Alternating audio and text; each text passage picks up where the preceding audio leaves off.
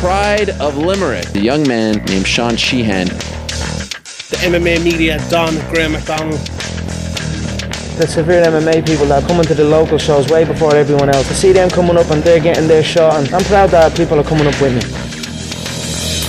Welcome, welcome, everybody. It's episode 175 of the Severe MMA podcast. My name is Sean Sheehan, and with me this week is the Graham Mulcahy of Irish MMA Media, Graham McDonald, as we break down a not too eventful week of MMA. We're not going to lie to you, but we've a couple of things to talk about. We've lots of questions to answer at the end, and uh, just a bit of chat. We're not going to be here next week. Reminder: the All Ireland final is next week, so I'll be above in Dublin drinking for that. But uh, head on over to patreon.com forward slash Severe MMA podcast. Champions of Ireland. The world champion, definitely we'll see see what the world champions of Ireland are. But uh, head on over to MMA podcast uh, on Patreon. Check out our stuff there. We'll have stuff there next week. And we'll probably put something up for free as well on our normal feed uh, just to keep you going next Sunday. But Graham, how are you? How are things? Yeah, good. Yeah, it's uh, as you said, not really much going on in major events wise in, in MMA. But uh, since we're going to be off next week, we thought we should we should bang something out here.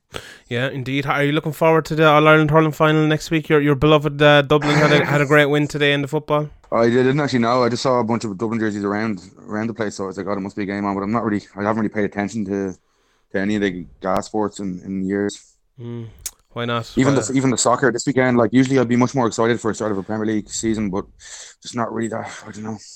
Just, I, I don't know. Once I get to the business end of stuff, where the Champions League, like and stuff, then then you get interested. But this provincial arc, just a bit drawn out. Yeah, I, I was the same. Soccer this year, I, I don't want to get into it as much as I, I have in the past. I've just it's too time consuming. Like, I want to watch like a Man, Man United fans though, they don't win anything, and then they fucking No, but- Liverpool hammered them. Liverpool hammered them in a friendly, and we know all know how much friendlies mean to Jose Mourinho. Yeah, And uh, now Man United fans, ah, I don't even like football. no, but like Think I'll- think I, I I'll take up watch watching. I I watched the watching, Man uh, United match. Just wa- oh, you know, watch Liverpool matches. Maybe watch the big match on a Sunday. But ah, I just can't be watching fucking Burnley versus Newcastle uh, at three Oh, o'clock. I and- stopped watching that years ago. Yeah, oh, I have been. I, I just, I just have to stop that. But you know, hopefully, good two good wins anyway. Good win for Man United, good win for Liverpool this week. So we're flying, flying high at the top. Liverpool got an offside goal as well as, as you know, standard basically from what was happening last season. So fair play. Yeah, the game was over, and the ref finally gives it a decision for the first time in like three years. You're back at it again. You're back at it again. You get handed a goal. So Man United, Man United, Man United got got the winning. Got, they they only won by one goal, and the winning goal, one of the goals was a, a handball that never would have been given the other way. in a Yeah, million you, only, you only think that. You only think that. But sure, look, we better get into MMA anyway here. And I suppose the first thing we'll talk about here is James Gallagher, who has a big fight and probably the, the biggest fight of his career thus, thus far uh, next week as he takes on Ricky Bandejas for uh, for Bellator. And look, if for James Gallagher, it's been a weird time for him, hasn't it? You know, he's been off for over over a year at this stage, fourteen months, I think. By the time he steps back into the cage here this weekend, um, there's talks of him getting a UFC or a, sorry a Bellator bantamweight title fight if he wins here. It's his first fight down at bantamweight, so it's a big night for James, isn't it? And you know. A lot, uh, maybe not a lot for him to prove here, but a, lot, uh, a good night for him to come in. You know, get get back to winning ways, maybe, and get back into you know the you know the title fall that he he continually talks about. Yeah, uh, like moving to 35, like when I first heard it, I was like, I don't know about this. He he has a speed advantage and uh, the and the the kind of I don't know. I look at that division and I look at people like AJ McKee and I think James beats him handy. But then you look at you look at the champion at 135 and Caldwell, and I think that's a really difficult matchup for James. Uh, he's a really good wrestler. He plays safe. I know he's been. I think he got choked by somebody recently, Caldwell, but he's he's a very good wrestler. And he's hard to he's hard to choke. So I think it's a it's a more difficult style matchup than maybe the top of the division above. But having seen James up in the gym in SBG and he looks in really good nick, and it doesn't look like he's going to have to kill himself to, to get down the weight. But uh, we'll we'll soon see, and it might take. Sometimes it takes a fight or two when you when you move down a weight class to kind of get used to it and to kind of look look how you looked at the the weight class you were at previously. So uh, it's it's hard to know how this is, this fight's going to look because I don't know much about his opponent, but um, I, I hope James doesn't lose that speed advantage that he used so well in his last two or three fights at at, uh, at featherweight. When he when he fights when he fights at bantamweight now. Yeah, I, I I was kind of maybe the opposite to you watching James Gallagher. You know, watching him since you know since he was fighting as um you know as a young lad fighting in the amateurs and in the Cage Warriors undercards and stuff. Like he's, I think he's grown a, a, a bit since then, but I don't think he's the biggest guy in the world. I always thought he was maybe a little bit oversized for for one forty five, and you know maybe. Undersized. No, or undersized. Yeah, sorry, un- undersized for one. Yeah, undersized for one forty five. Yeah, and that he, he'd eventually, he'd eventually go down. And look, here we are. But maybe you know, it's it's a difficult one because he's still young. What is he, James? Only tw- 21, 22, something like that. It could be Yeah, a short, you know, it could be a short term thing as well, where he goes back up to one forty five. But for the time being, I think you know, I think there's no harm. Even you know, if he gets into that that title picture pretty soon, he's seven and zero at this stage now. So you know, he, he- he's not too far away from it if he keeps, you know, if he goes on and maybe wins eight, nine, ten fights in, in a row, he can't be too far away from it. But I, I suppose we'll get more into to James in a second. But what what you like? There seems to be an awful lot of talk about him getting title shots and, and different things. Like, ha- have Bellator taken a, a total 360 on this, and are they actually going to do it, or is it all just kind of talk? It like it seems like it's not just all talk at the minute. What do you think? Hmm. Maybe there's something where his I don't know how many fights he has left on his contract. Maybe they want to get him into a title fight before that. Maybe there's some kind of clause that if he if he wins, if he is champion, he can't leave. Or I don't know. There, there could be something like that. There could be a different motivation. Maybe the motivations have changed due to something to do with the contract. I I have no inside information whatsoever about that, so that's just complete speculation. But sometimes li- little things like that might change the trajectory trajectory of a, of a fighter in um in Coker and the matchmakers' minds. Yeah, I, I'm not 100% sure. I think, and look, for James himself anyway, you know, there's always going to be, you know, the talk and the promotion and all that. I want to be a champion. I'm sure he does want to be a champion and that I'm ready to fight for champion stuff. But I think not just the experience wise, you know, seven fights in at the moment, but also.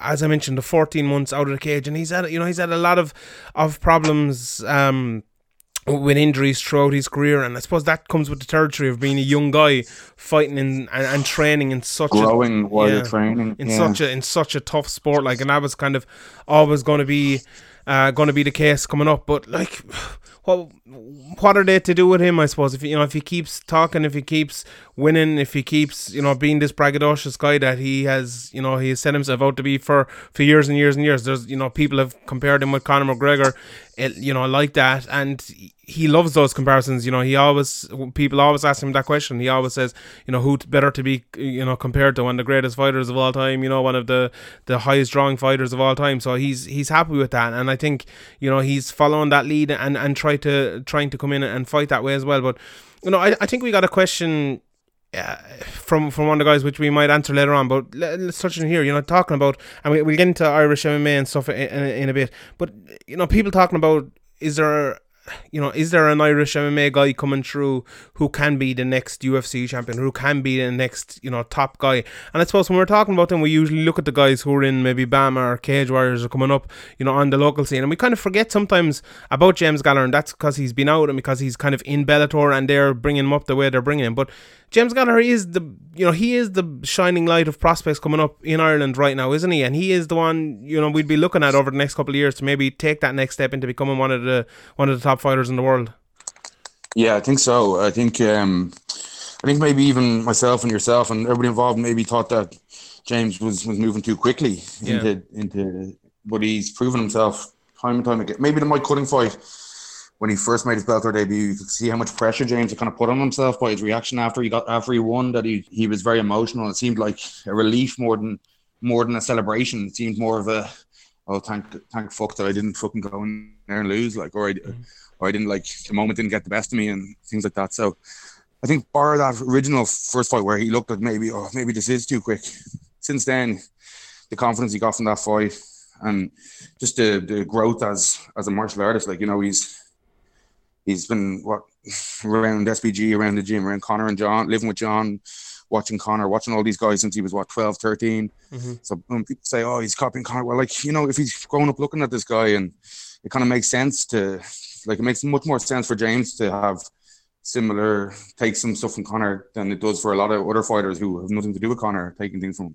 So Yeah. I think the criticism's a bit strong there, and I think I think some of it is James's fault. Like he said some some stuff in the past that like you know it sounds exactly like a line Conor would say, Mhm. but, but like I don't know. I think people are Uh, over the top a bit yeah, on, I- on, on their I, I think James and the Hulk McGregor thing. Yeah, I think the the be- best quality, and if you know, if you're looking for something positive to say about James Gallagher, is okay. You can you know you can say outside of the cage or whatever he's copying Conor McGregor, but inside of the cage he, he looks like a fellow who's more copying copying Gunnar Nelson. You know, he doesn't go in there and try to fight like Conor McGregor, and he ne- you know he has never done that, which is something that you could easily get drawn into. And you know, I remember talking to maybe you and other guys, and maybe people even at events and saying, you know, everyone in Irish MMA is fighting out of a karate stance now, trying to fight like McGregor. Maybe that's worn off a little bit. But uh, you know, James does fight that way a little bit on the feet, but he does. You know, he's all about getting the takedown, getting the, the fight to the ground, and trying to choke a guy out, which is you know. You know, people talk about him being a young guy and everything, but I think that's you know that's a pretty a pretty wise thing to do when you know play to your strengths. Don't be trying to go out there and fucking you know prove who's the biggest dick. you know, did go go out there and do what you know will make you, you know, the best fighter. Will get you to, you know, to the lengths where you want to get to. And I suppose he'll be looking to do the same this weekend. You know, talking about his opponent Ricky Bandejas, I, I looked him up. I tried to find fights of him, but they don't really exist. I can't find them anywhere. I found a couple of highlights and one from, one from his own uh, YouTube page, which you know he looks like you know a wild fighter. He, he he beat a couple of good guys. He has a good record. So uh, a few people were saying that this is going to be the biggest t- uh, test of James's career. And you know, by looking at his record only, obviously not having seen him fight, you know, maybe it is, and coming back at 14 months out as well. You know, this is going to be a, a big test for him. You know, based on that alone, and based on the, the Yeah. strength of your man's record. the weight cut as well. Like just Yeah. just having to do that extra bit that you're not used to. It's just breaks your routine that you're used to a bit. I think as well, which is sometimes can affect people. Uh, We'll see soon if it does. But I, I think I think looking at James and I, I don't know what weight he is, but he looked he looked trim, and I think that's. It's good that he's not going to be kind of like the same body, just cutting an extra ten pounds. So I think he's he's doing it right by the looks of things. Mhm. And on that card as well, Darrion Caldwell is fighting in the main event against Noad Lahat in at 145. So I, I, I presume he'll go down and defend his 135 pound belt again afterwards. So you know, it seems perfect place for James Gallagher if he does win, and if he does want to fight for a title shot, as he as he said, perfect place. You know, to call him out, win. I, uh, Darrion Caldwell, win or lose tonight. I want you next. You know, something like that could happen. So yeah, it's uh, a big night for for James Gallagher uh, this weekend. Before we, we move on to other things, and while we're talking about Irish MMA, you obviously you, you were back last week, but a couple of weeks before that, we didn't get a chance to really talk about it much. But Bellator signing up all these Irish guys, Yeah. a lot of the old, you know, BAMMA guys. What, what what's your take on that? Do you think it's good for Irish MMA, bad for Irish MMA? What do you think BAMMA are at, or Be- Bellator even are at? Um, is it good for Irish MMA? Uh, it depends what Bellator do with the guys. Like, are they just signing them because they hope McGregor turns up at the shows, or are they signing them because they want to build them and put effort into them? Like, it's hard to know what, what the motivation is. if like they, they said they're doing this six uh, fight series in the UK and Ireland, and that they're they're going to be televised locally. You know, if, I, I don't know. I don't actually know what they're going to actually do. Where are they going to be televised? Like, are they actually going to be televised? You, you know, we've promised hmm. television before. It's Does it? be on an app that like Yeah. Does it even matter if they're televised because we can't see any of the other fights? It's basically just like watching BAMMA fights again. Like, what's the point of having James Gallagher fight and a big televised fight here, and he calls out Darrion Caldwell, and nobody watching knows who Darrion Caldwell is, has never even seen him fight. Like that's Yeah. that's my kind of problem with it. But but for the fighters in general, you know, I think it's it's a pretty stable place uh, for them to be fighting right now. Bellator are you know have a, have a big TV deal, have a big DAZN deal which they have just signed, so they have plenty of money at the moment. You know, a lot of people places around don't have plenty of money and are maybe going from event to event and. You know, with, with the loss of all these Irish guys now, who are you know the lifeblood of a lot of promotions, it's going to be tough, especially for BAMMA, isn't it? You know, BAMMA have three shows or four shows, I believe, booked in Ireland over the next six months or year or so. Who's going to be on those shows? Like, you know, all of their Yeah. guys seem to have been signed. What, what do you think is? Do you think those shows will actually go ahead? Uh, well, I was very surprised to hear them announce them shows with rumors of, of the main backer of BAMMA pulling out and the, the, the main man there, Jude Samuel, the matchmaker, the guy that everybody respected from coaches to, to fighters, all that, the guy you could trust, mm-hmm. gone. He's gone to Bellator. I actually, I'm not 100% he's gone to Bellator. I, I heard rumors. I didn't actually 100% confirm that, but I'm pretty sure he's with Bellator now. So if he's with Bellator with these Irish guys and these English guys or these UK guys, I see him doing doing right by them and not just throwing them throwing them to the wolves. But maybe in Bellator he won't have as much say over which matches get made at the for the Irish guys. Who knows what his what his exact role will be and all that stuff. But I, I think uh, he's going to be a huge loss to BAMMA. Huge loss to BAMMA. Yeah, and a huge gain for Bellator as well. As you know, we've talked about Drew before. He's been on the podcast with Andrew here about probably about two years ago now at this stage. But yeah, he's a he's a really good guy. But I, I think it's big as well for guys like you know Richard Kiely, Norman Parke, uh, Paul Redmond especially. I think he he deserved another shot at at a, at a bigger show. Uh, you know, you wouldn't. I, saw a few people talking about. You wouldn't be too worried about those guys. What's happening with what's happening with him? You know, Norman Parke especially. I think he's a guy you could throw in there right up to the, towards the top of the Bellator yeah. lightweight division, and he'd have no no problem. You know, mixing it with those guys, and same with Paul Redmond maybe. But the, the other guys, you know, Richard Kiely, he talks a lot about wanting to fight Paul Daly and MVP and all. But I think you know, give him give him a little bit more easy matchmaking than that yeah, maybe, and a couple of other guys. But you know, it's good. It's good to put your name in in, the, in headlines is, with them guys like Kiely, like he, we talked to him on a podcast, like he, we retirement thing. We just kind of slagged him that it wasn't a retirement, mm-hmm. and he kind of like he kind of said, ah, yeah, it's not really. Like he says, I'll come back for the right fights. Mm-hmm. You know, that's not a retirement.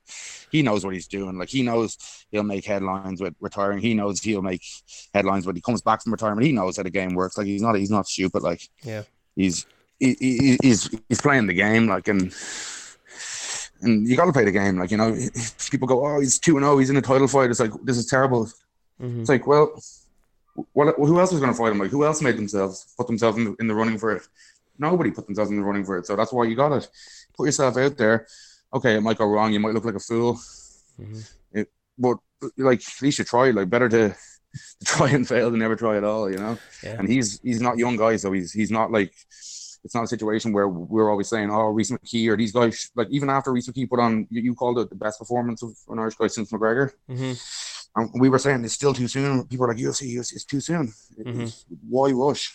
Why rush? There's no need. Yeah, they even rushed him into that Terry Brazier fight. Probably looking back, you know, and and not yeah. just rushed into a champion versus champion match, but you know, it was like what four or five weeks notice because of the World Cup and stuff. And you know, the, yeah. the choices these guys make. Okay, Rhys McKee will come back and he'll do grand from, and you know, it'll probably benefit him in the end. But you know, I think people need to be kind of careful with what they're doing uh, as well and stuff like that. And you know, it's it, you know, it's a difficult road these guys are, are plowing now because it's very different.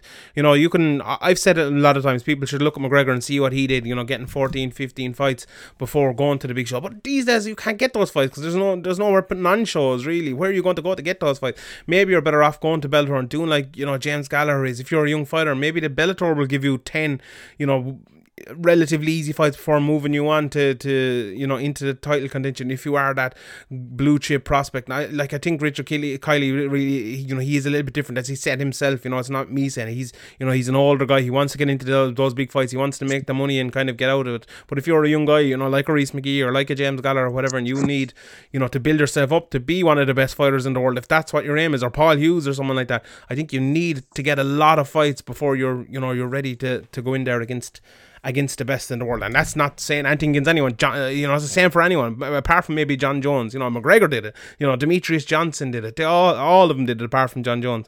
So I think it's, you know, I think that is the, the best way to go at it. But I suppose that's the thing we'll, we'll talk about many times over the next uh, couple of months, and, and those cards should be should be announced pretty soon. I'd say. You know, Norman Parke was kind of hinting there. I saw him on, on Instagram at a fight being announced pretty soon. So send, me the date or something, or yeah. was it me the venue or something, something, something like, that. that. Yeah. So. Uh, while we're on Bellator, I suppose we can have a little bit of a discussion here about the Bellator welterweight tournament, which the mm. the bracket was announced this week, and I, will just read out who we have. So in the left hand side of the bracket, we have Douglas Lima versus Andrei Koreshkov in a, in a great fight there. Paul Daly against MVP. Uh, then yeah. on the other side of the bracket, we have Neiman Gracie against Ed Ruth, Rory MacDonald against Jon Fitch, and the alternative matchup then is Lorenz Larkin versus Yaroslav Amosov. So pretty some pretty good fights there, isn't there? Yeah. In fairness, like it, it looks pretty good on paper, but these tournaments, like I'm always wary. Like historically, they fall apart, and I can see like Lorenz Larkin or one of the, the I think Daniel Cormier was the alternate when he won the heavyweight championship. Yeah. just historically in MMA, just tournaments just don't work. Yeah, they don't. But in fairness, I think even you know looking at that heavyweight tournament, there, there was some very good guys in it. But I think this is you know, even even better if you like Lima, Koreshkov, Daly, MVP, yeah. Rory, Ed Ruth is a good um a good uh, prospect coming up through there, and Jon Fitch. I, yeah, very I, good. Yeah, I, I think they've given uh I think they maybe have given Rory MacDonald a little bit of an easier route. He's fighting uh, Jon Fitch, and then he'll fight the winner of Ed Ruth versus Neiman Gracie. You know, I think Ed Ruth, as I mentioned, is a is a very good prospect. I think he beats Neiman Gracie pretty handily, and then you know it's probably Rory MacDonald versus Ed Ruth in the semi final.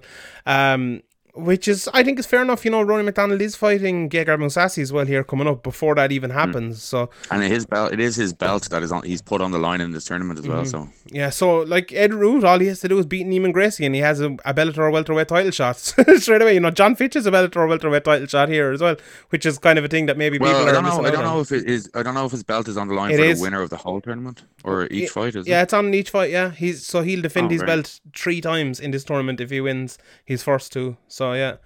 It's it's Fair play yeah, I like that. It's pretty cool. Rory MacDonald has always said he would do something like this. You know, Rory MacDonald is an insane bastard, and Yeah. you know, fair fair play to him for It's for creepy. Like even when, when interviews he's done, some of them interviews he's done, especially well, like memorable one with Ariel, where he just is very, very strange guy, but endearing in a in a weird way, just Mm-hmm. Yeah. because he's so honest. Yeah, like, he follows me on Twitter as well, so he has to be a nice guy, you know. So fair play to him. Um, what about MVP though? You know, MVP against Paul Daly. Finally, MVP is fighting someone that we know and that we've heard of, and that should be a legitimate test for him. and and and it's a really nice matchup for him as well. And he should have taken a fight like this two, three, four years ago. But at least finally we're here now. What is he? Thirty one. It's not too late. It's just about just about okay, uh, just about okay for him to start fucking like you don't want you don't want a guy who relies on on speed like that to to only step up when he's 35 36 and then you're like oh did, did he have the speed before or did he lose because he wasn't good enough? you don't want you want the questions answered while he's in his prime and i think he's still in his prime so it's it's finally happening and i'm excited about it but i think I think this Paul Daly matchup is an easy one, but once he gets through that, then I'm very interested to see how he does in the rest of the tournament. Do you think? Why do you think it's an easy matchup? Because I think um, Paul Daly's one dimensional on the feet, and he's one dimensional in MMA in that he can only fight on the feet uh, successfully.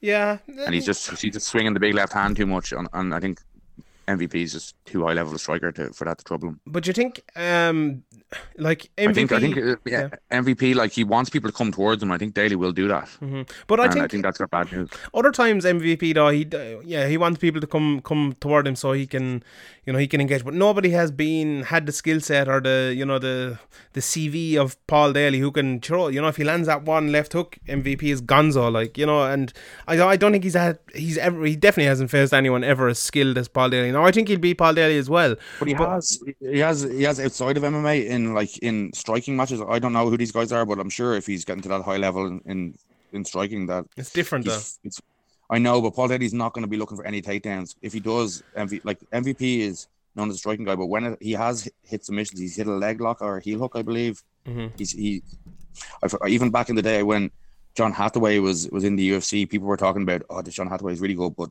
this guy MVP is fucking him up in training, like he's fucking everybody up in training, like all, on the ground, on the on the feet, like this is years ago now, like. Mm-hmm. So I think people because MVP striking is so good, people assume he's crap on the ground, but I don't think he is. I think he's good on the ground.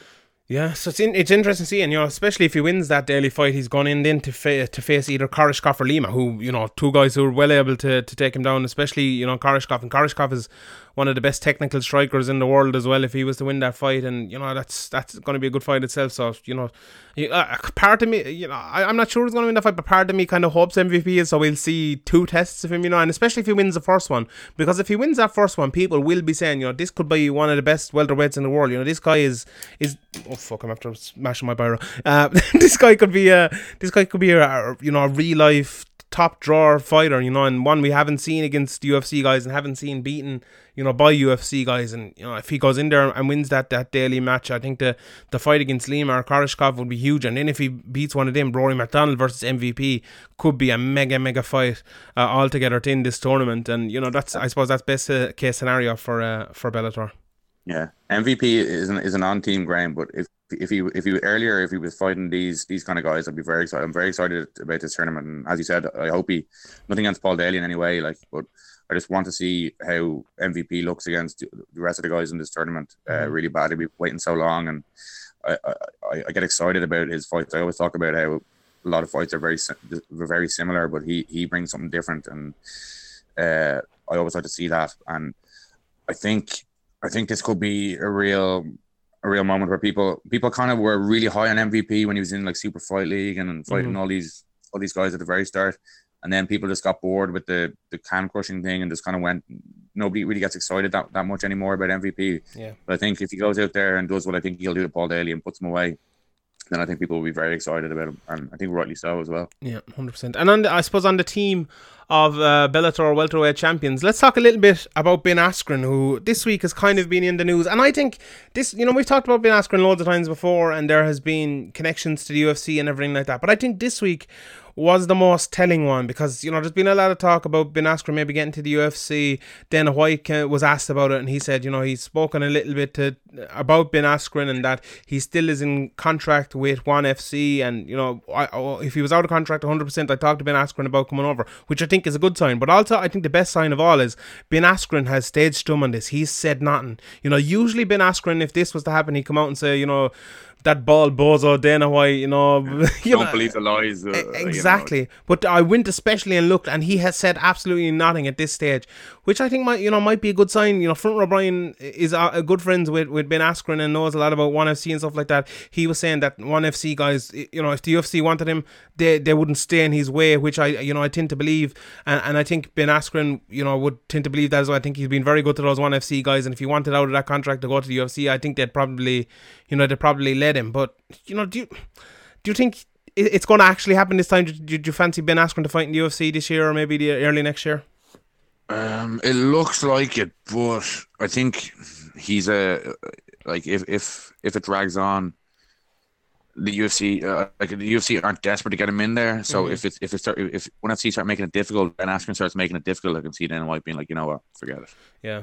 Yeah, I think that is the case. But it seems, you know, that's why I kind of mentioned that. It seems like they're not making it that difficult. You know, I think I think this deal will be done. I think it's just a uh, you know, Dana White doesn't stay, say stuff like that either if there isn't a possibility of it there. You know, it's like like Vince McMahon uh, was always giving out about um, Kurt Angle or Brock, who was it? Oh no, Brock Lesnar went on. Um, went on Stone Cold Steve Austin's uh, podcast and they're like cut an angle about it, uh, you know, as if they were going to fight, but Stone Cold had no intention of ever coming back. And Vince McMahon went mad over it because like, why you're you're you know you're selling people on a fight here, and this fight's never going to happen. And you know, this I think Dana White is a similar sort of thing. You know, why would he be selling people on Ben Askren a little bit if the Ben Askren thing was was never going to happen? You know, he was basically saying, you know, get out of your contract and I'll sign you, sort of a sort of a thing. So which I think is a good sign. Usually, it's you know the the whole go to World Series of Fighting and get a couple of fights to prove you're UFC ready before It was just basically burying Ben Askren. So, you know, I think at this stage he looks better. But what what about it? You know, Ben Askren in the UFC. I, I said it, and uh, I think a lot of people agreed with me, and some didn't. Ben Askren versus um, Stephen Wonderboy Thompson. I think that's the, the fight to make if he was to come over. Put him right in there. You know, Wonderboy has, has nothing going on at the moment. Annihilated. I know, but I, I agree with that. You you you would say the same thing. I, I think people don't understand that. You know, put him in there. Maybe he won't. You know, maybe Ben Askren is this uh, great well, welterweight. Though, because like most UFC fans are not going to know who the hell he is. Mm-hmm. Who would you give him? So, so if you just put him straight in there against Wonder Boy, people are like, oh, who is this guy against Wonder Boy? And then it does nothing for Wonder Boy if he goes out there and it looks like it should look. Yeah. Um, yeah, I think there's some matchups like you can give Ben Askren that he can win handily. Like if he if he if, if he can get the takedown, he's he's gonna win. I think. Yeah, give him Cerrone or Masvidal or someone yeah, like that. Cerrone. Uh, Cerrone's like decent on the ground, like uh, compared to how he used to be in WEC. But mm-hmm. Ben Askren would, I think, would just smother him. Yeah. Um, but Ben Askren, like, it's hard to know if he's progressed. Like he's had no real competition. Little bit of competition he did have, he he was struggling badly and then I think he did. Was there? Did he get illegally hit on the ground, or did he illegally hit on the ground? I think no he contact? wasn't he eye poked the dude or something, but what didn't look that bad, or he kicked him in the dick or something yeah. like that, and and it, you know something. called it no contest, but it didn't look too bad. Or yeah, he couldn't get the takedown that, and when he couldn't get the takedown, he looked horrific. Mm-hmm. Uh, so uh, I, I think putting him in there against the best welterweight in the division, or one of the top three, is is just throwing him to the wolves. And maybe Dana will do that. And maybe mm-hmm. Ben Askren wants that. He thinks he can beat them. He probably does think he, he can beat all, all the guys. And I think this self belief is, is huge, especially when you're you're somebody like Ben Askren who's undefeated still, even if you haven't been fighting anybody of of uh, name value for, for, since Bellator, and even when you in Bellator, some of the names on your record, like Koreshkov, they're a lot better now than they were when, when he beat them. Yeah. Hundred percent. Yeah, I but I don't know if Ben Askren's a lot better than he was when he beat them. it's it's yeah. very hard to know because because he's been off in one FC barely fighting, and when he has been fighting, he's been fighting guys who are, are useless. Yeah, that is true. Yeah, so you know it's a difficult one. It, you know, kind of is the classic case of where is he at. You know, we see it a lot even with Bel- Bellator guys. You know, we talked about MVP because of the the strength of opponent. We actually don't know where he's at. You know, is he one of the best welterweights in the world? You know, either guy. No, we don't know. You know, because they've they've never they've never really tested it. And you know, it'd be grand if they were testing it, and making guys. Look, you know, like Demetrious Johnson, making good li- guys look bad, but they're not. They're just fighting bad guys. you know, and he hasn't made any of them look good, which I suppose is a good sign. But you know, he hasn't had he hasn't had that test since since you know the couple of guys he's fought in Bellator who weren't you know not at his level at, at that stage anyway. But I, I suppose um I suppose moving on here to next week's card, it's two weeks away now, but we'll, talk about it because we're not around uh, next week. It's a fight night that's going down in Lincoln, Nebraska, and it's actually a, pretty good card. Uh, some of the undercard fights here Joanne Calderwood versus Kalindra uh, Faria. We've Mickey Gall is returning back here, uh, Yuri Alcantara, John Moraga is returning here, Rani Yahya, James Krause versus Warlley Alves is a pretty good fight. We've Jake Ellenberger versus Bryan Barberena, Angela Hill against Courtney Casey, Michael Johnson, Andre Fili and in the main event is um, Justin Gaethje versus James Vick. So not a bad card at all, is it? Well, that main event is absolutely brilliant, but the rest of the card I wouldn't be wouldn't be too yeah, high on. For a, for a fight night card, it's I think it's like, okay. Yeah, for, for a fight night card, but like you know, I wouldn't be uh, some great fights here or anything. Like I wouldn't be saying to one of my casual mates, "Oh, you need to watch this card," you know. Mm-hmm. How do you... saying you need to watch this main event? Yeah. But I, I, I wouldn't uh, like. I'd pick a different card if I was trying to get somebody into MMA. How do you see that main event going before we talk about a couple of the undercard people? You know, Vick is obviously the long long guy with very good boxing, good ground game, very good submissions. You know, can counter strike or can lead the dance. Where you know we know Justin Gaethje, he will come in, he'll attack you, he'll try to hit you hard. You know, is it is it going to be maybe skill versus heart in this one? Yeah, um, I don't know if it'll be that simple, but I think I think like Gaethje's taking a lot of damage. Uh, mm-hmm since he's come to the UFC. It's been very exciting, but he hasn't really taken a break for the amount of damage he's been taking. And Vick hasn't really taken that much damage and has looked has looked absolutely brilliant. And he's he's looked he's looked very he's very rangy and he knows how to use it. he's very awkward. He seems awkward to, to fight against. Even when Duffy was fighting him, he seemed just he couldn't like he he just had ways of he had awkwardnesses that seemed to seem to be hard to figure out, even for somebody who's as good on the feet as uh, Joe Duffy. Um, but Gaethje he puts a pressure on you that a lot of guys can't stand, and I really don't know how this is going to go. It's really difficult. Like, yeah, like I, I think I think Vick is going to win, but like if if uh, if Gaethje hadn't taken that damage that he's t- that he's taken in the last three fights, I, I'd, be, I'd be picking Gaethje. But I just have a feeling that when he's taking this much damage and like you know, as exciting as it is, I, I love a Gaethje fight. Like blocking punches with your face uh, and not taking not taking breaks it's it's not going to end well. Yeah, hundred percent. I suppose looking at James Vick record and you, you look at guys' records to see have they ever faced someone similar to their upcoming opponent, something like Abazu. He's fought Polo Reyes and Abel Trujillo, you know, which are okay, they're not on the level of Justin Gaethje, but they are you know two types of guys who will go forward, bring it at you. You know, Polo Reyes is in a couple of the best fights we've ever seen. You know, and I suppose that fight didn't go too long, and, and you know, um, what's his name? Vick kind of you know took him apart, took him to pieces inside of inside of three minutes. But he went, you know, he went three rounds with Trujillo as well. You know, ended up uh, ended up submitting him. And I suppose you, you know, you look at those fights and you're coming into this fight and thinking maybe a similar thing can be done. But you, you look at Justin Gaethje like, and okay, most people I think are gonna are gonna out technique Justin Gaethje. You know, if this is a, a shot for shot from the outside, Justin Gaethje is probably not to win all of those fights. But you know, this isn't this is MMA. You know, and this is this can turn into a visceral war at times. And if that happens with Justin Gaethje, it you know he wins most of those. Now if he gets in there with guys like um, Dustin Poirier and Eddie Alvarez, who can do the exact same as him and get into those tough wars who will, you know, balls out, non-stop fighting, and they have the skill as well, and they have big power, and they can beat him, you know, there as well. Then he's going to struggle. But you know, does James Vick have that? You know, James Vick has the, you know, he has the skill, he has the power and everything like that. But does he have that undying heart that can go for four or five rounds or three, four or five rounds with with uh, Justin Gaethje. Does he have that? I don't know. You know, and we I suppose we'll find out. You know, a similar thing was said about Poirier for their fight.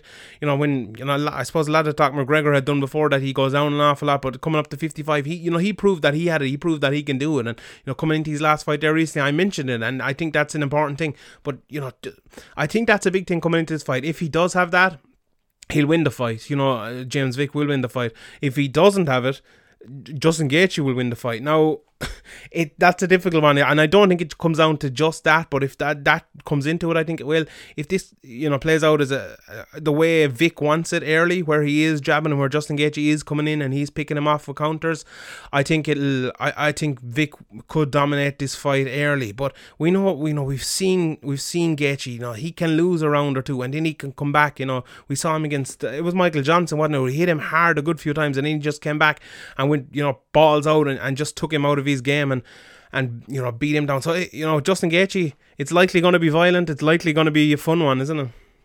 Yeah, exactly. I can't see this being this being boring. Like uh, Gaethje's one of the most reliable guys for a fun fight in MMA. Mm-hmm.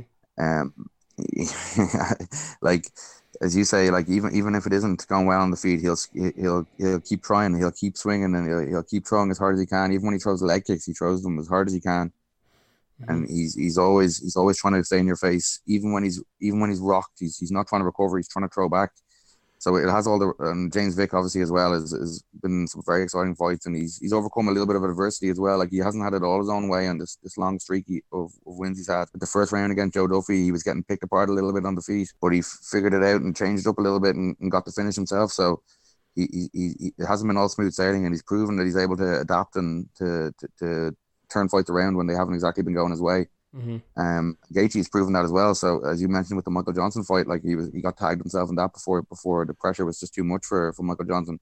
Mm-hmm. So uh, it's really hard for him to pick. Like I can see both guys. I can see methods of victory for both guys, and I can see like it's, I, I think somebody's gonna get somebody's gonna get finished. It's a five round fight, so I don't think it's gonna go all five rounds. I think somebody's gonna get KO'd. Yeah, I fancy Vick here. To be honest, I've I've liked him for a long time. I think he's a very talented, very good fighter. But as I said, never you know you can never rule Gaethje out just because of you know of what he brings. And I suppose you you mentioned Michael Johnson there. He's fighting here in the the co-main event against Andre Fili, and I suppose two similar enough guys, aren't they? You know, Johnson is a guy who will go out there and put it all on the line. Fili a little bit similar. Both guys have been finished uh, you know, a, a, few times. But both guys, especially Fili, I think Fili's a guy who's improved an awful lot over the years. You know, he came in early. We thought this guy's a top prospect. They need a, a, good few setbacks, and you know, he seems to be coming good again. Again now, maybe you know, a year or eighteen months ago.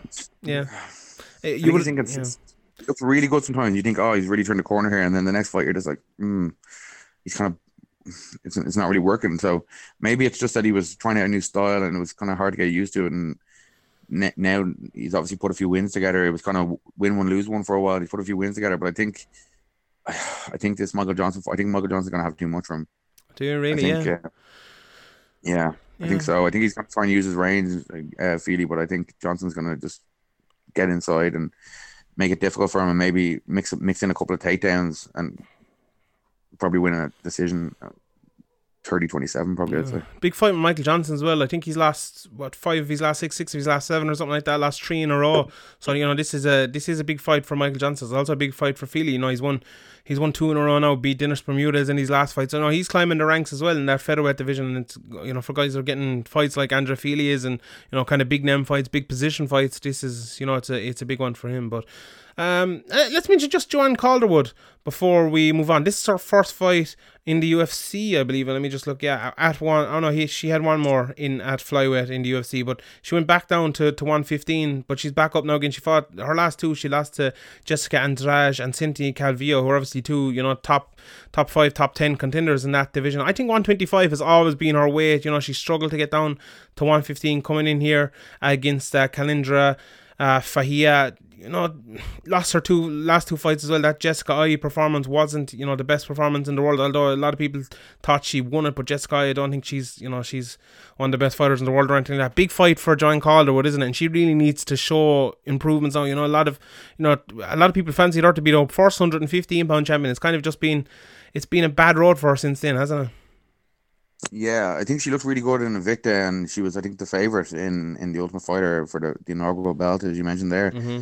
But I think I think when when it's going her way, she's really good. But I think maybe when it when it starts going against her, it, it, it, she doesn't she doesn't uh, adapt and, and quick enough, and that's where it's kind of that's where she suffered her losses in, in the past. And she's been out for a long time. I think I think her 125 fight was when that division didn't even exist properly. They were just kind of Yeah. I don't know. They just made that fight randomly, and they made a couple of fights randomly at 125.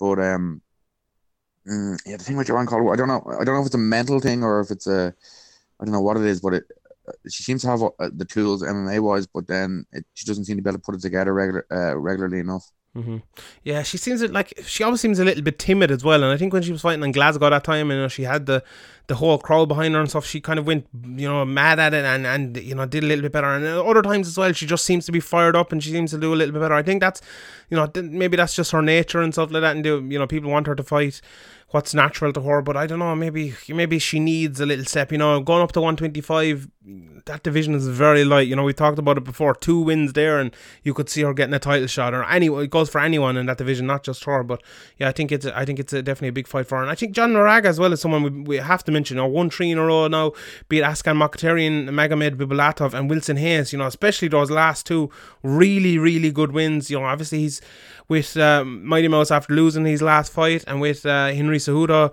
the the new champion. You know, he. I think he'll be, you know, he'll be buoyed by that. I think he is one of the, the best flyweights uh, in the world, and you know he'll, will he, you know, will he be around there again? You know, he's he's never fought, um, he's never fought uh, Henry Cejudo, so he, you know, he could be one of the guys stepping in there if Mighty Mouse is injured. If he was to put four wins in a row, I think it wouldn't be, you know, it wouldn't be beyond the realms of possibility to see him getting in there. Now there's other guys like you know Sergio Pettis and other guys as well, but if he was was to win this weekend uh, and and call him out, maybe I think it's it's something that could be possible. But it's a big one for for John Moraga, isn't it? Yeah, it is a big one for Moraga. And I think the, all of the contenders that have lost to Demetri Johnson in the past were, will, will have been spirited by the by Henry Cejudo winning and maybe oh now I, I, I, I was beaten comprehensively by Demetri Johnson. I probably wasn't getting a title shot to. They're thinking that now. They're thinking, oh well, if I get an impressive win here, I'm, as you were mentioning with Moraga, I'm right in the contention, and I could be, I could be getting the next title shot depending on what Demetri Johnson does next and what Cejudo does next. So I think, um, yeah, I think that there'll be an extra, extra bit of inspiration for for Moraga uh, in the uh, towards the end of this camp, but for, also for all the all the up and coming guys and the on the guys who have uh, already lost Demetrious Johnson in the division. Yeah, hundred percent. Uh, before we get to the questions, Dave Meltzer last night on Wrestling Observer Radio reported that UFC two two seven, which was headlined by Cody Garbrandt versus TJ Dillashaw and had Mighty Mouse versus Henry Cejudo, which we just mentioned in the co-main event, did three hundred thousand pay per view buys, which I think is an absolutely phenomenal number for what you know the, the sales that have been gone on recently. You know, I know there was two two title fights and everything like that, but I was predicting you know low one hundred thousands, and I think a lot of people were predicting maybe two hundred thousand. And you know, Dave Meltzer said himself he predicted two hundred thousand. A lot of people were saying that's a bit high, but for this to get three hundred thousand, that's that's big, isn't it? You know, people talking about Cody Garbrandt maybe being a draw. We've seen him around with the likes of Mike Tyson and and other people. They seem to be have put a bit of uh, put a bit of uh, promotion into him, but. This is this was a great number for the UFC, wasn't it? Well, uh, compared to some of the recent numbers, it's good. But if you look back historically, it's not a good number at all for two title fights. Uh, and especially when you consider that the most, the winningest, or the, the most, he's defended his belt the most times, Demetrious Johnson. Mm-hmm. They still, they still can't get people interested, interested in him, and now he's lost the belt. Okay, like kind of understandable that it, that that once he's not champion, or people, the casual fans maybe wouldn't be interested in him, but if you look back historically at, num- at numbers that shows did even a year or two ago, I don't think this is a great number. I don't think I don't know why people are. Ah, it is. So it's a really great number. You know, num- pay per views have not been drawn anywhere near this. You know, the pay per views have been going down and down and all. You know, we spoke about it on, on Patreon the other day. You know, the lower number is becoming lower all the time, and everyone thought this would be a lower number. You know, uh, okay, there's two title fights, but these are not two ti- two titles that have ever drawn really. You know, and for them to draw three hundred thousand, which is the you know that's the upper limit of the lower limits, if you know what I mean. Like, and I think you know, I think that's a, I think it's undoubtedly, I think it's undeniably a phenomenal number. Now, if you're going back and you're looking over the last five, ten years, hundred percent. But if you're looking over the last eighteen months, two years, I think it's it's a brilliant number yeah. and way better than anyone could have expected. Yeah, well, it, they just they just need they need the big stars back, and obviously they have Khabib and, and Conor lined up here now, and hopefully that, that goes ahead. But like if you compare it, like if if that did anywhere near three hundred thousand, people would be it, it would be absolute disaster. Mm-hmm. It used to you back back previously. It used to be there used to be this big. That's apples and oranges, though. You can't you can't compare McGregor to fucking Cody Garbrandt and TJ Dillashaw. Like. I know, but like I'm just talking about any of the stars like that are like okay, Jon Jones does what like between 600 and 900,000 usually.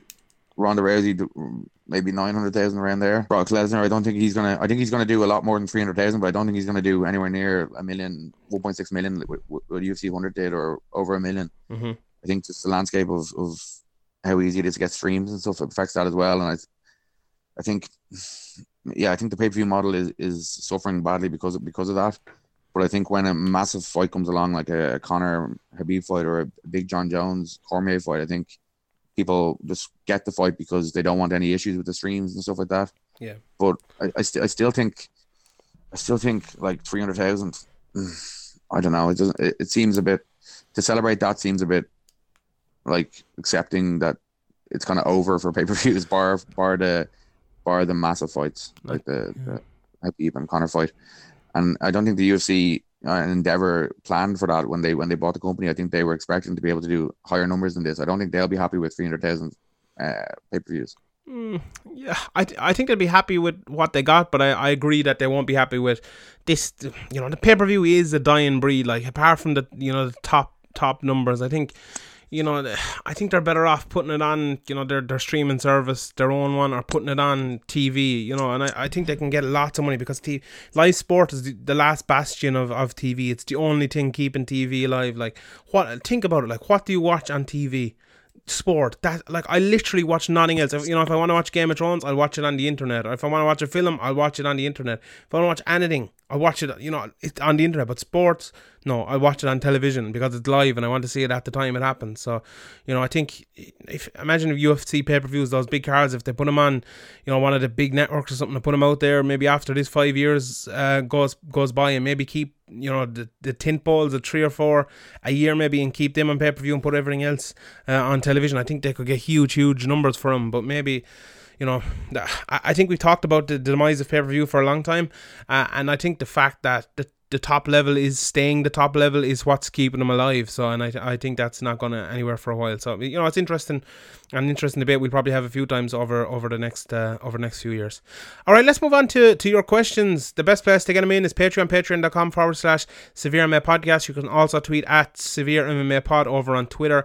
Yeah, I'll get to a lot of them here, but the ones I don't get to, I'll get to them on Patreon. Do a Q and A. It comes out uh, usually every Tuesday morning around eight a.m. So you can tune in for that. We'll have the rewatch as well this week. Not sure what fight I'm gonna do yet, and we've a couple of. Uh, we have a couple of new segments coming up actually as well, which I, I won't announce yet, but I have something in the in the pipeline that's going to be coming up every every month or two, which is which is going to be fun. So sign up patreon.com forward slash severe MMA podcast. The pint at the price of a pint a month. Sure, what would what would you be doing with it? You if you met me and Graham out, would you buy us a pint each? Sure, that's double the amount of Patreon costs. So there you go.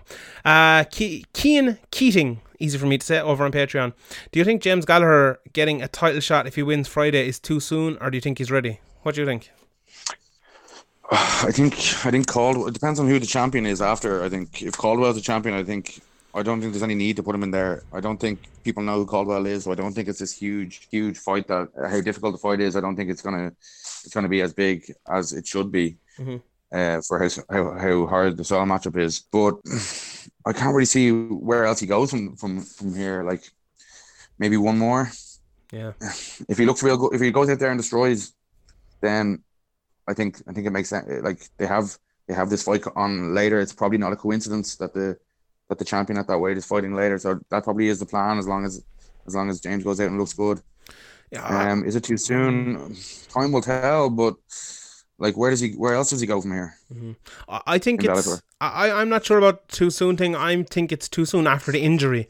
You know, I'd like to see him get another fight before the end of the year, maybe get a title shot early next year if they're going that way. But I, I still think it's you know, uh, Bellator haven't changed that much. I don't think you know. I don't think Bellator are getting away from what they've been doing for years and years and years, which is building guys up until they're you know they're ready, really ready to get that title shot. And I think they'll probably do that again. I'd be surprised. I'd be really surprised. now they might change. It might happen, but I, I would be uh, surprised.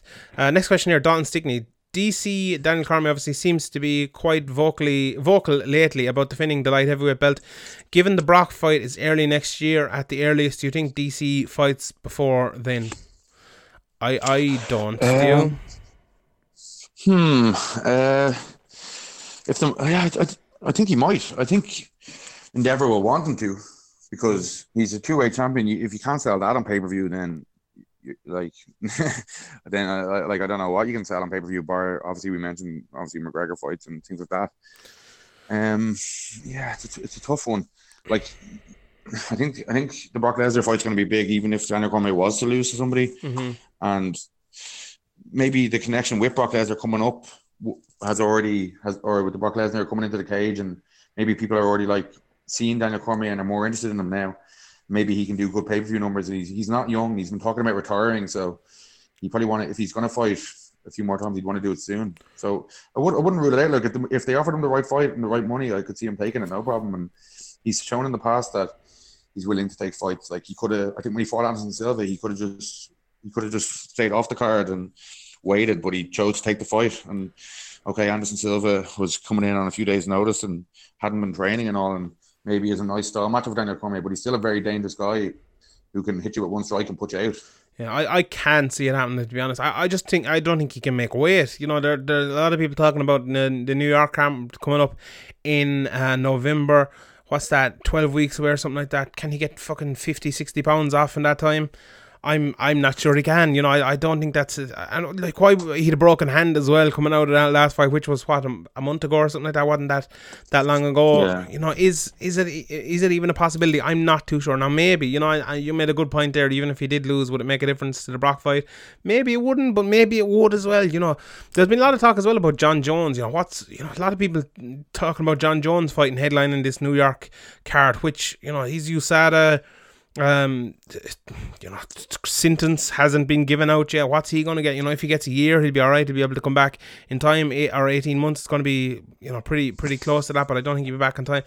Uh, I just think you know this that's another thing that needs to get started. But what's going to headline that that New York card is, is a big uh, question going forward, which I suppose we, will see.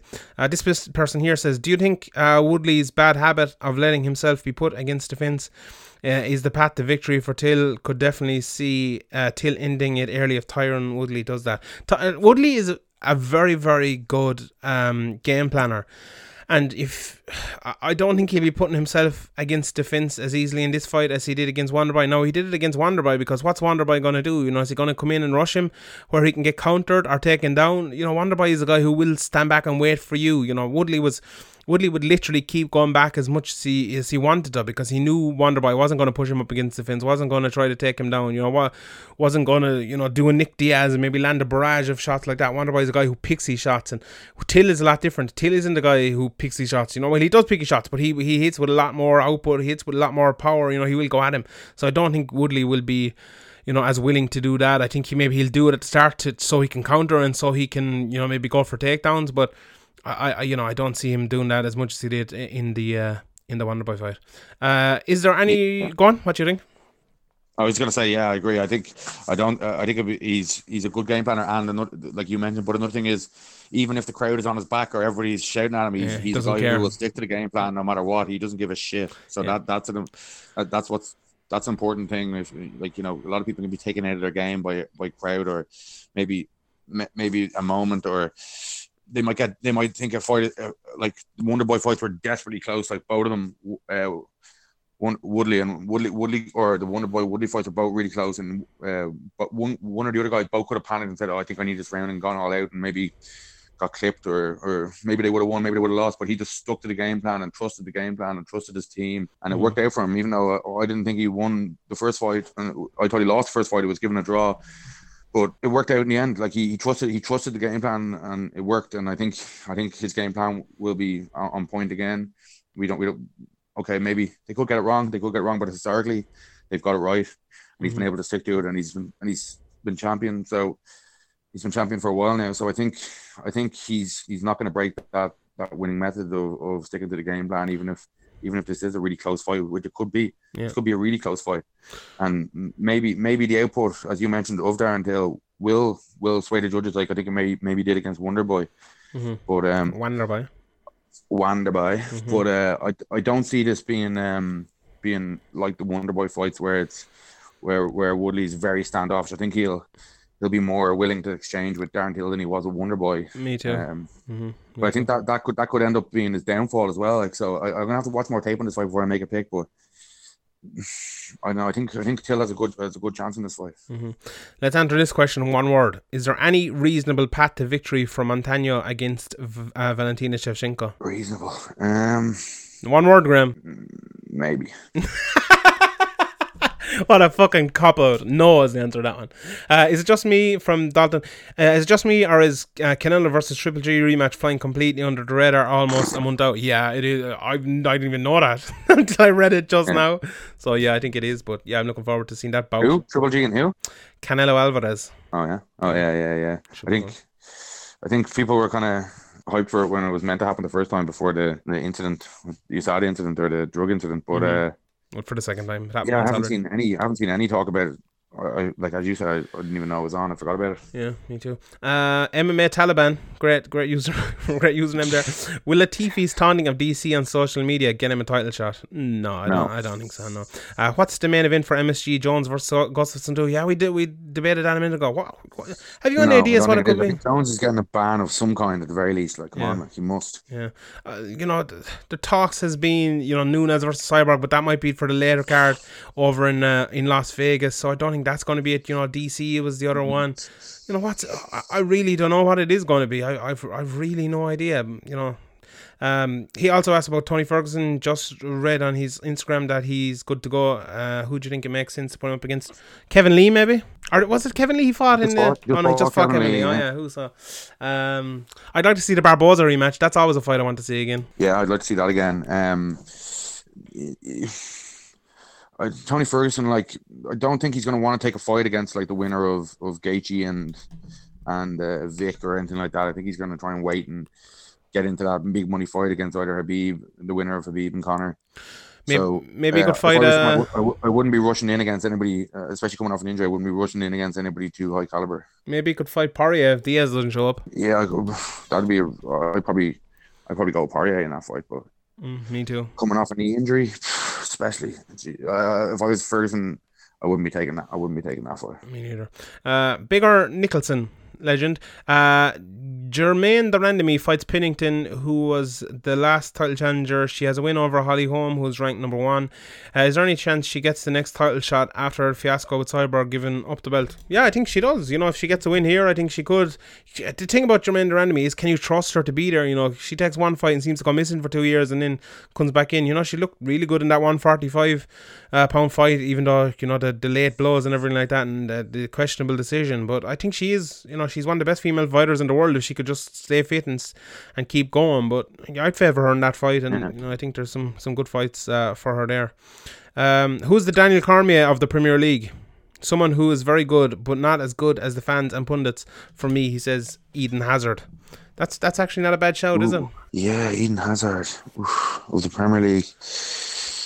I think of world football, it's Luka Modric, but uh, You're so bad. People are like, "Oh, he's in the team in the tournament." It's like, so is Lovren, mate. Like, Do you- relax. no, do you know who it is? Do you know who it is? It's Luis Suarez because he is one of the best in the world, but he's I don't think he's the most skillful. Or you know, if they put him head to head with Messi or Ronaldo, but he's still really, really good. I think it's because of his hard work and tenacity and everything like that, like Luis Suarez. I think that's it. I think it's it- yeah. His, I think what makes Suarez Suarez's outstanding trade is actually like his anticipation of what's about to happen. Yeah, like sometimes, like the guy hasn't even made a mistake yet. He's already running for a ball that hasn't been played yet. Yeah. It, it, I think it's more uh, his his like main attribute is like a, a, a mental thing or a anticipation thing. It's not actual like if you were putting it into into FIFA or Pro Ev, it'd be be, be hard to kind of get him right because if you look at his pace and acceleration, it's good, but it's not great. hmm Like he's very strong on the ball, very good at holding it up and stuff. But how do you really put that into a yeah. into a game and stuff. So he has kind of weird attributes that make him strange attributes that make him a really top class player. Suarez But, seems uh, he seems like the luckiest player in the world when he's you know he's challenging for the balls and stuff, but he just does it so often it can't be look. It's skill like he just has a knack to kind of winning the ball in the box and like jinking past little lads, even though he's not that fast or not that strong. He's just Yeah. he's a great A lot of player. the time he looks like he's off balance, but he's not. He just Yeah. he just runs that kind of like he just runs kind of recklessly or something. He just runs kind of like I don't know. It doesn't look like most people run. He kind of looks like he's he's he may be, be about to fall off balance or, or get knocked over, but he very rarely does. Mhm. But in the Premier League, I don't know who the Daniel Cormier is. Let me think. Um, Raheem Sterling maybe no. mm, he's not. Really, he gets. He's better than he gets Ah, credit for he's shit. He's not. He's good, but he's he's shit as well. He oh, he's just he's so annoying. He could just get. Oh, he's just really fast, and he you know he he'll miss about fucking eight of ten chances he gets, but he gets Yeah. like three hundred. So Yeah, but he's so good at getting chances. Like he yeah, just but just because he's makes- fast, and he's in Nah, such a good team. lot of- there's a lot of fast guys, like you know, like Ramadal was a sprinter or whatever, and he's like crap at football. You know, Yeah, there we go. True or false? It's way harder for a boxer to do well in MMA than it is for an MMA fighter to do well in boxing. TJ would beat Gervonta Davis in 30 seconds in MMA, but he he could survive a couple of rounds in boxing. Yeah, I think that's un, undoubt, undoubtedly, undoubtedly correct. Yeah, it's MMA is way harder than in boxing. Lucas Taylor, um, just how big of a problem are PEDs in MMA after Icarus uh, and other information I have gathered? I'm pretty dubious. From Russian athletes to New Zealand rugby players, it seems to be rife. It would be interesting to hear you guys' thoughts on the topic. Are USADA as corrupt as the brands they protect? God, we've talked about you know USADA and drugs so much, and I, I have to get Ian Kidd on. I'm going to get him on the next two weeks anyway. So there's that, and we'll talk about it then. But yeah, look, drugs are rife in, in all sports. I think I don't think they're more rife in MMA than there in any other sport. To be honest, actually, I think there's less because there's a lot less money uh, in MMA than there is in other sports. But you know.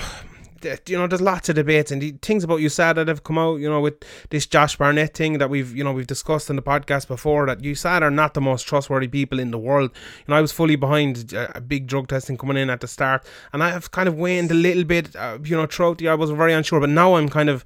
I don't know as you said it good at all. I'm very unsure about it, and I'm, I'm not sure it's the best thing in the world. You know, I, I think there's there's definitely a place for some drug testing, but the way they're doing it and the way they're catching people when maybe they have no business catching them or something like that, and the, the amount they're testing them, the, you know the the strife they're putting on people's lives, you know, having the twenty four seven testing and stuff. I'm not sure that that's right for independent con- contractors and stuff. So I think there's a, a long big debate in that, which I'll probably have with Ian Kidd over the, over the next. Uh, couple of weeks. Keane Grady, what current unranked UFC fighter do you consider to be a potential future champion? Who would you match him up against next? Jesus. Um, unranked. Jeez, I don't, like don't know what the rankings are. Let me let me think. Um, is Magomed Sharapov ranked? He probably is, but he must be. Tom Duquesnoy, Um, but he's yeah, I don't see him being champion. maybe not. Nathaniel Wood, Mm, I don't see him being champion either. mm, Um, is that, did you say in the UFC or? or Yeah, it's not in in obviously? yeah, in the UFC. Ooh. Um, Alex Hernandez, maybe is that his name? That it came in a couple of weeks. He beat Beneil Dariush, and he, oh, wait, he's ranked now as well. But I don't think he's that good either. I don't know. It's it's tough. It's it's actually harder these days as well because you know when you know you saw guys like Wonderboy coming up or stuff like that. It was it was easier. Like a guy could have fought two weeks ago and been great, and we kind of forgot him. But because there's so many fights and there's just so much stuff going on, and we won't even remember him. You know till till the next fight comes around. Uh, David Teymur is he is he ranked? no, Yeah, there I, you go. I, I can't see him being champion either. Though. I, I think he could be. I think he's really good. Maybe if it drops down to 145, but maybe not either. I don't know. Muay Thai is just. I think the Muay Thai style is just. It's it's people know how to beat it now at the top level. Yeah, maybe, maybe. Uh, Keating, last one here from Patreon, and we get to one or two on Twitter before we go on and answer the rest from Patreon. What happens first, Liverpool winning the Premier League or Ireland getting UFC champion outside of Conor? I'd say. Oh, Liv- Liverpool win the Premier yeah. League. Do you think they're going to win it this year? No, Do you not think so? no.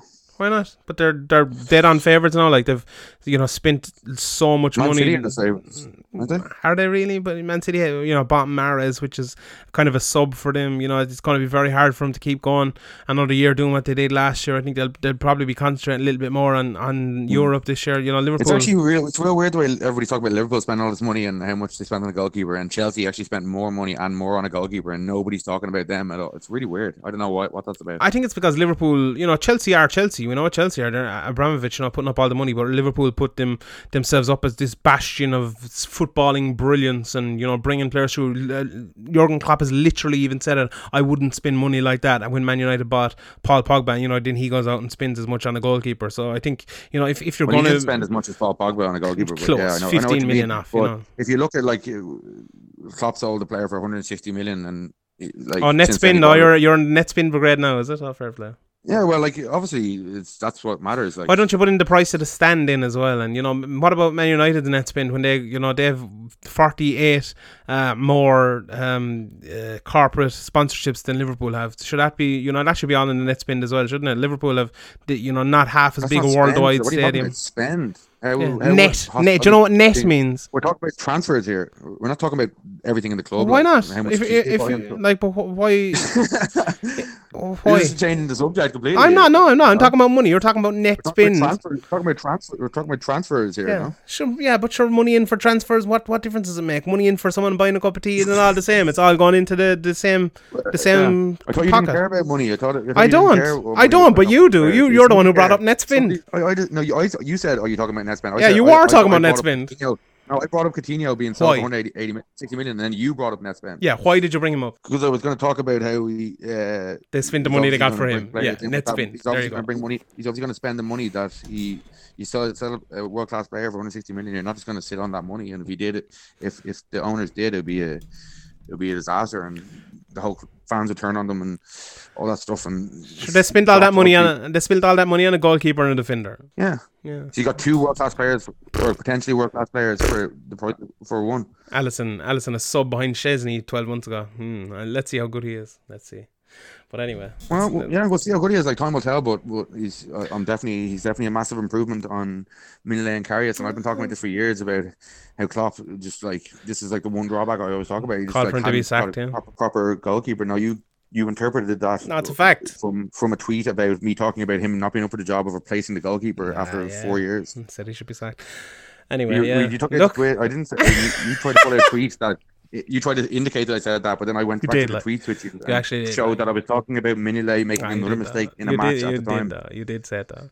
But like, sure, No. I think the main point is anyway. Like, if Liverpool don't win the league this year, they're a complete laughing stock after spending all the money, you know, that they spent on on Keita and Fabinho and Shaqiri and uh, Van Dijk and We spent, money, we spent that money on Keita last year. Last year, Yeah, but he's only after coming this year. You know, if they, yeah.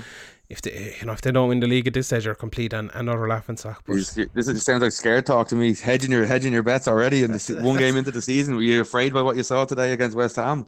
uh, in in fairness, now Liverpool didn't even get it, didn't even get out of first gear, and they won four 0 Okay, Liverpool were good, but how fucking shit were West Ham? No joke. Like, did you see what they were? They were like, def- your men on comment, whoever's on commentary was saying it, like defending the 18 yard box. All that se- was it the second goal? No, the Ma- Mane one was it? I've n- I've actually never seen defending like Liverpool would trash Mane or whatever, but like the defending, I've never seen anything as fucking terrible as that. It was absolutely atrocious. I think It's West weird the way Ham. so many goals scored around the stroke of half time. I think like players like are thinking like, oh, we've made it. There's only like 30 seconds to go.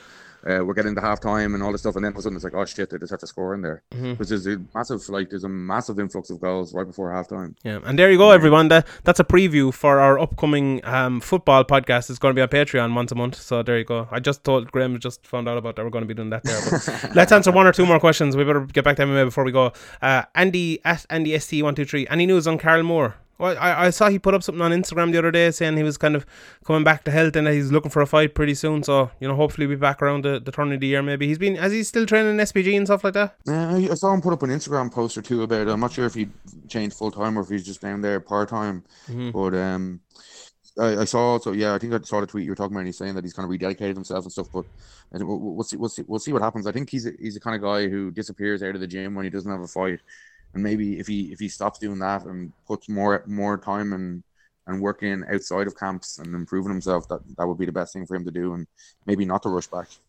Hundred percent. Okay, last two questions here. Mr. Podge, friend of the podcast, legend. Um, has Randy Couture's legacy been swept completely under the carpet by Dana and the UFC just because they don't like Yeah. him? Yeah, it definitely has. Like Randy Couture, okay, he's, course, you know his record and stuff isn't the best in the world, but he was a really good fighter. You know, fought, beat Chuck Liddell, had some huge fights against Chuck and, and Tito, fought Brock Lesnar. You know, with two first two was it the first? Yeah, he was the first two time two weight champion, wasn't he? And a- an absolute Yeah. legend of the sport. You know, one of the guys come over Well, from he tried, from he, tried wrestling. to leave, he tried to leave as champion and brought him to court and lost. And Dana Dana doesn't forget those things. hundred percent. Uh, and last question here from Terran David, Ter- Terrence Davidson, even at Tax Davidson. Uh, if you were a fighter, what would your walkout song be?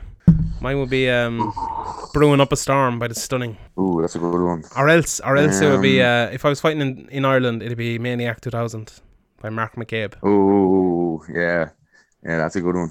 Um, you kind of have to go something kind of. Well, you wouldn't have to, but it'd be good to go something with some kind of Irish hmm tie to it. I thought you'd go Morrissey, Irish Blood, English Heart, or something like that. You fucking pale bastard.